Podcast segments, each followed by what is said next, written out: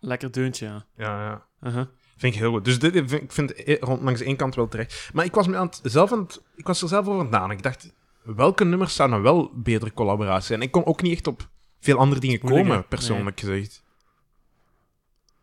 Goh, nee. Ja, bijvoorbeeld als we die bondnummers hadden besproken, hè.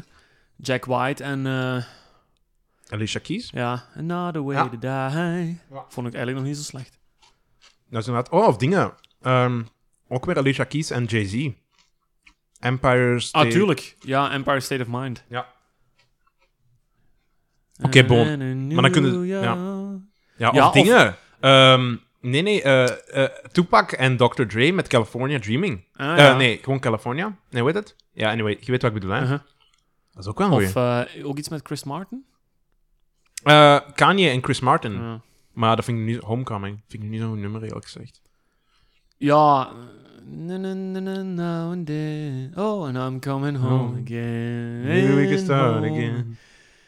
Ja, ni- niet slecht. Maar dan kunnen ook heel veel, heel veel Tuurlijk. nummers... Ah, anyway, dus dat was een beetje het ding. Ehm, in mijn... ehm, en dus ja, dat was een van de betere collaboratienummers tussen twee grootheden in de jaren tachtig. Echt wel, ja. Vind ik Echt toch wel. dat we Groter nu... dan dat gaan ze niet worden op Nee. dat moment. Nee. Inderdaad.